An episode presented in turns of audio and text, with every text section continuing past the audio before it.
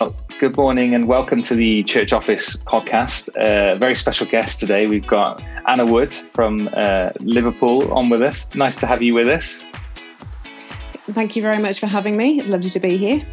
It's great, and you're involved in a number of uh, churches and uh, an organisation called Cornerstone Liverpool. Is that right? Or Cornerstone Collective, isn't it? Yes. So the the, the overall organisation is Cornerstone Collective of Churches. Um, I'm based in Liverpool, uh, which is where the um, first church that started the formation of the Cornerstone Collective of Churches is located. Um, and yeah, essentially the collective idea is that we are um, running a group of churches across Merseyside with a vision of trying to um, have more churches planted and set up and running across the region um, to spread the gospel across Merseyside. Really, I love it. It's it's it's a really interesting model, and I think that's why we wanted to to put on the podcast. Is that you know you're not just doing a campus model, but actually you're you're church planting locally um, and you've got four churches uh, that are currently in, maybe a fifth on the go. Um, lockdown has interrupted lots of different things and plans, I'm sure. Um, and you're the operations director of this, kind of helping to coordinate everything in the background, really. Um, yeah, enjoy it. Yes, definitely, um, definitely. It's been a very big learning curve for me. I only came into the role in September 2020, so yeah you know, COVID wasn't a big enough challenge. I thought I'd take on a new job at the same time.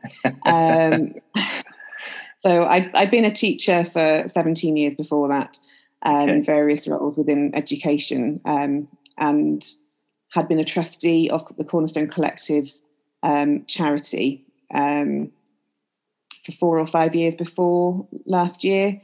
And yeah. essentially, they identified that they needed someone to fulfill sort of an operational role to actually have yeah. somebody running all the things in the background that the pastors were capable of doing, but it was taking them away from what really should be their focus of actually yeah. Spreading spreading the gospel in you know yeah past, pastoring their churches. Um, and so yeah, I took that on and I'm I am really enjoying it, but it's definitely been an interesting time trying to sort of learn on the job in COVID yeah. and all of those other challenges that are presented. But yeah, so yeah. far so good. so give our listeners just a, a, bit of kind of history and and sort of how these churches there you know we were talking before about them being autonomous churches and tell us a little bit about your model because not everyone is doing it the way you guys are doing back in 2009 um, about 13 of us started a replant of a church in South Liverpool. Um, the the eldership at that church had approached a friend of mine, Steve Robbo, yeah, um, over whether he would consider becoming a pastor of that church. Um, they recognised that they were dwindling in numbers and struggling okay. to um, keep things, you know, functioning as a church. Mm-hmm. Um, so a group of us went at that point, and by God's blessing and amazing abundance, we have seen significant growth since 2009 yeah. in that congregation.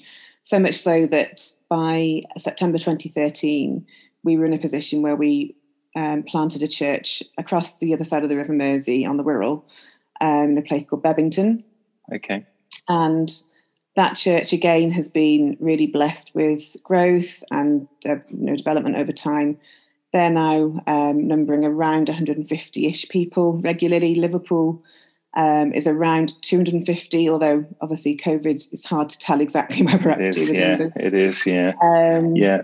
But essentially from there, um, we've then intentionally looked to try and work out how we can reach more people in Merseyside by planting or revitalising churches.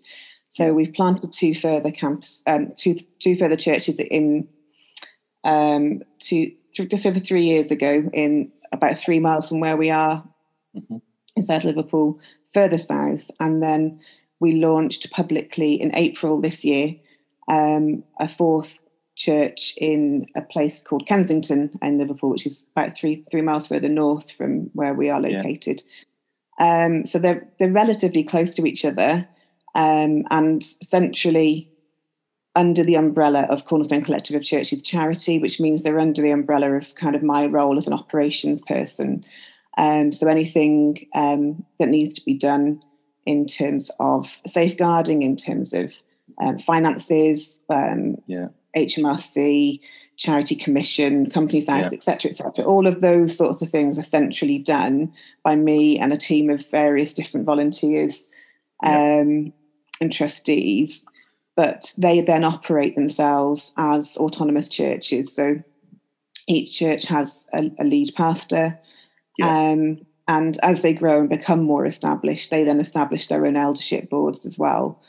Um, but they retain um, links with the collective elders as well. So, mm-hmm. for example, the church which launched in April, at the time, at the, at the moment, it's just the one pastor, the one elder, yeah. who, who, therefore is still linked in with the Cornerstone Liverpool eldership.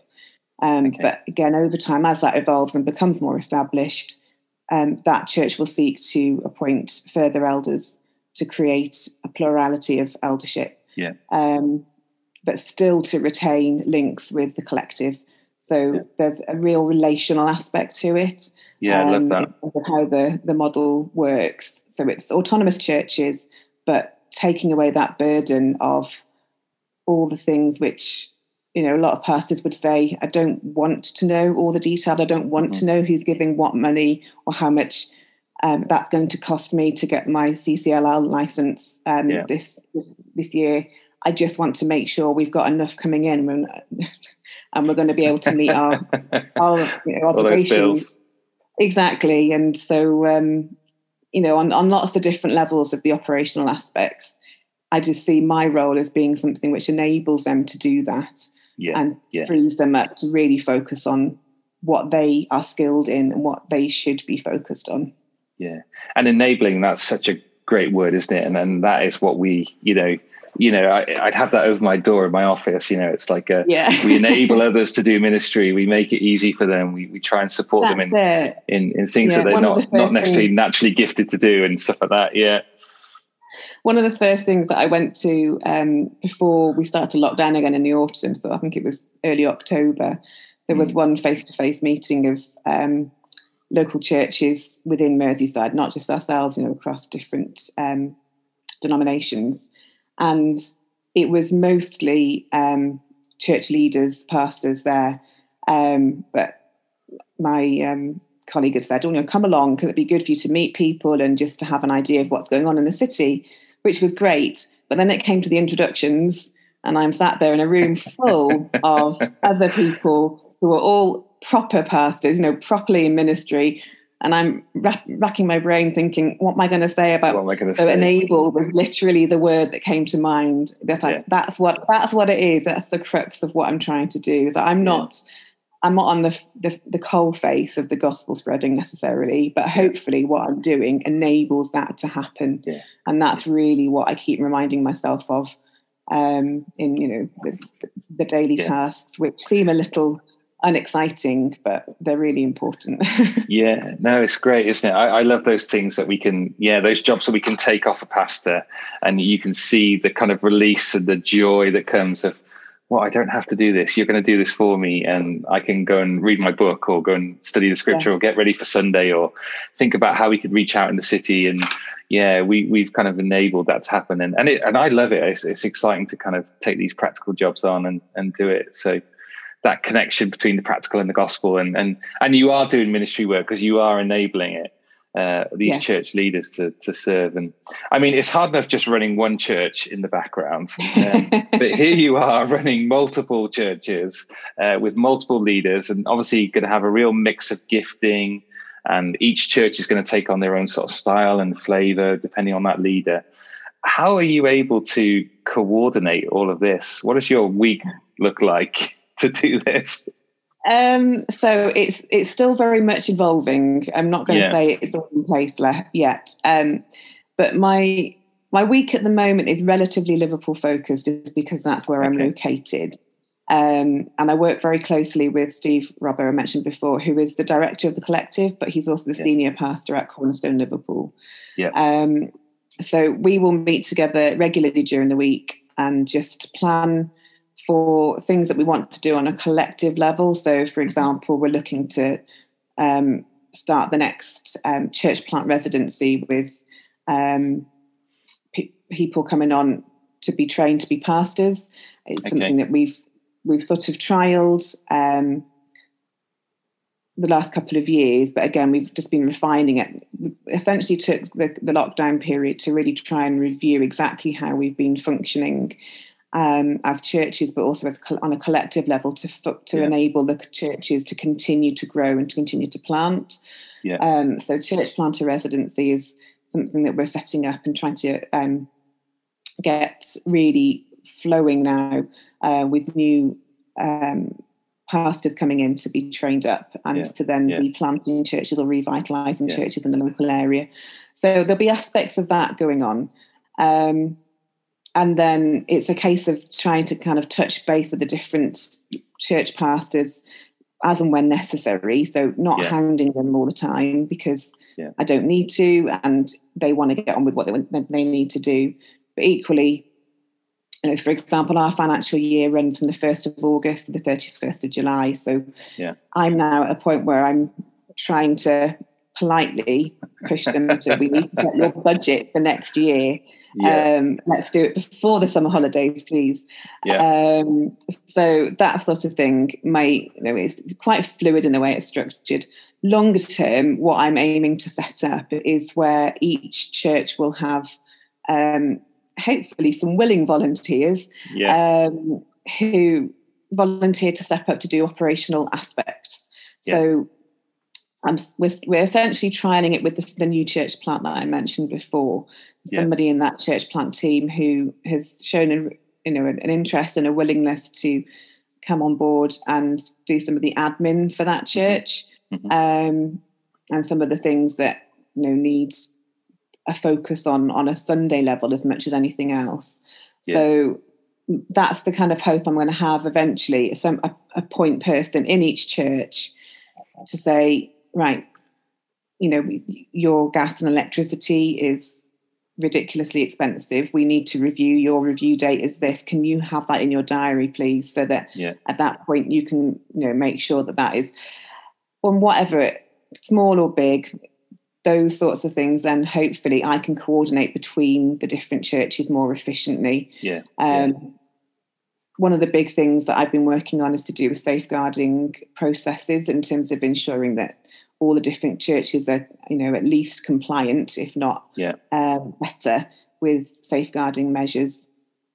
And you know, it's complex because there's so much different, so many different things we do need to consider on that. Yeah. Um, but and different equally, venues as well, isn't it? Yeah, and different, yeah, different all those venues, different volunteers that are serving. Yeah. Um, but equally, safeguarding, but the policy itself is central because the mm. principles of safeguarding well apply in all the contexts. So mm-hmm. it's about you know trying to work out how we streamline that process to ensure that we can get projects and um, different things in the churches off the ground as quickly as possible, so that yeah. you know DBS checks aren't a hindrance. It suddenly become yeah. something which is easy to do and get done because I've put something in place to make that process happen. Um, so yeah, it's it's very much a work in progress. Um, but in terms of running the, the multiple sites, it has potential to be chaotic. But thankfully, so far, it hasn't been too bad. Yeah, well, you must be doing a good job. That's the uh, that's the point, I guess. yeah, you appoint someone that you can trust who can deliver, you know, what you need, isn't it? And um, it's it. it's yeah. it's really fascinating your model because you know ours is typically you know we identify a church planter we we train them in the same way that you probably do. We're then looking to build a team to try and create someone you know a team with with somebody in there who's operational who's management whether it be voluntary or or in a part-time or even a full-time. Sometimes we've been able to send two guys out to a location. Um, wow. but it's a it's a slow process and it it takes quite a long time. So you know i think the last church plant we done was seven or eight years ago but but there's this kind of when I talk to you and look at what you guys are doing, you you're there's a there's a speed and it's slightly quicker than our model, um, and you know it's you're also momentum. yeah serving yeah. other churches who need that kind of revitalization as well. Yeah, so as well as the ones that we've actually planted, there's been a couple of different churches in the region who've reached out just for advice or support from the leaders um, over the years, and that's been that's been a real blessing, I think, to us as well as mm. to those individual churches as well. But you know, tangibly in a couple of cases, we're able to testify to God's grace in those churches and those situations where yeah. you know, they were finding something difficult, something wasn't quite working, um, or the, you know they were struggling to to have any growth in their their church, and actually now they can testify to how God has, has changed that situation. So, and we haven't, you know, we're not formally linked to them; they're not part of the collective, um, but you know, we see that mission our mission is to spread God's word on Merseyside, whether that's through yeah. a church of the collective or whether that's through other churches. Yeah. It doesn't really matter as long as yeah, it's being done well and being done truthfully and faithfully to God's word. So if we can help other churches in that, then you know we're always keen to. Um, you know, we, that's one of the things that we've been working on with our website is to do sort of a whole list of different aspects that um, we're willing to offer sort of training or coaching and yeah. um, to other churches outside of the collective if it's helpful to them. Just to not not to say that we're experts because in no way, shape, or form are we. But equally, it might just be that we have some ideas that haven't been thought of by others, um, or we might be able to use our experience and say, well, actually, we made a mistake there. I wouldn't do yeah. that. Perhaps try this yeah. instead. You know, so other people can learn from our mistakes. yeah, yeah, absolutely right. Now. Yeah, and I, I, think it's worth saying here as well, isn't it? Is that um, this this model works brilliantly in Liverpool, don't you? You know, where you've got a, a big a big area, you've got lots of universities, you've got a very busy city. Um, you know, yeah. this kind of model might not work in a kind of rural Wales where we are uh, in, some ways, you know. And um, yeah, that's it. It's got to be. A, you've got to be sort of look at your context and see what's going to really work do. in those yeah, and Liverpool is quite an interesting city in terms of religion, because mm-hmm. it's actually very religious, but um, it's a lot of sort of identity religion, necessarily not necessarily faith-based religion.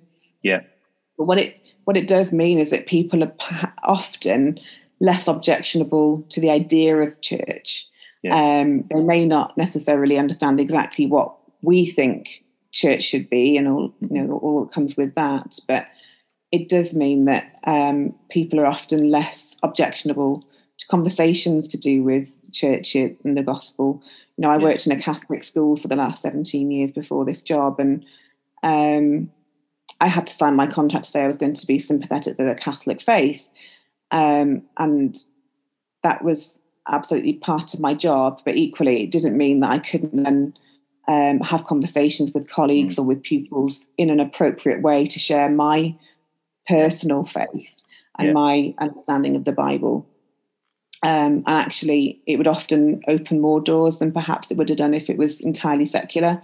So yeah. Liverpool is is a good location, I think, for for what we're yeah. trying to do from that point of view too.